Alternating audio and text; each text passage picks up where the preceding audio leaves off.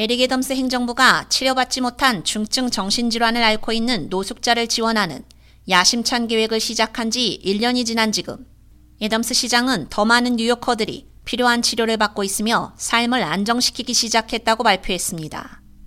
시와 주정부 기관과의 긴밀한 협력, 응급구조원에 대한 교육 증가, 임상이 배치 확대, 정신과 병상 추가 제공 덕분에 가장 접근하기 어려웠던 100명의 정신질환 노숙자 중 50명 이상이 쉼터를 찾아 안정을 취하고 있습니다. 이는 전년 대비 145% 증가한 수치입니다. 또한 치료받지 못한 중증 정신질환을 앓고 있는 것으로 추정되는 수백 명의 뉴욕시 노숙자들도 병원 검사를 받았습니다. 이번 겨울을 앞두고 뉴욕시는 거리에서 노숙하는 모든 뉴욕 시민들이 더 안전하고 건강한 실내 환경으로 이동할 수 있도록 돕기 위해 강화된 거리 봉사 활동을 시작할 예정입니다. A year ago, we announced the city's plan uh, to help unsheltered New Yorkers suffering from severe and untreated mental illness.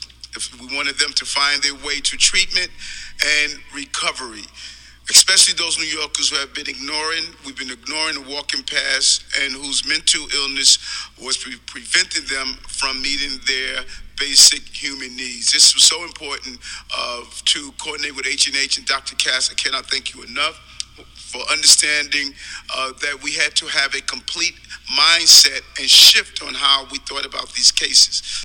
애덤스 시장은 1년 전 우리는 뉴욕 시민들에게 거리에서 벌어지는 정신건강 위기를 무시하던 시대는 끝났다고 약속했다며 이러한 노력이 시작된 지 1년이 지난 지금 보살핌과 지원이 가장 필요한 상당수의 사람들을 돕고 숙소를 제공하는 데 진전을 이룬 것이 자랑스럽다고 말했습니다. I've been overseeing outreach in the Bronx for more than 25 years.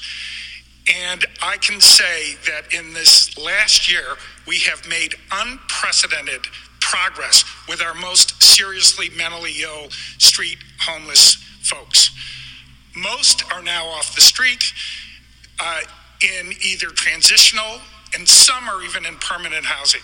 브롱스웍스의 부전무이사 스콧 오워터도 지역사회 구성원들에게 더 나은 서비스를 제공하기 위해서는 동료 지역사회 조직에서 시기관, 의료 시스템에 이르기까지 이 작업에 참여하는 모든 파트너를 포함하는 지속적인 치료가 절대적으로 중요하다며 지난 한 해 동안 우리는 거리에서 가장 취약한 중증 정신질환 환자들에게 병원 및 정신건강팀 서비스를 제공하는 데서 전례 없는 진전을 이뤘다고 전했습니다. K-Radio 유지연입니다.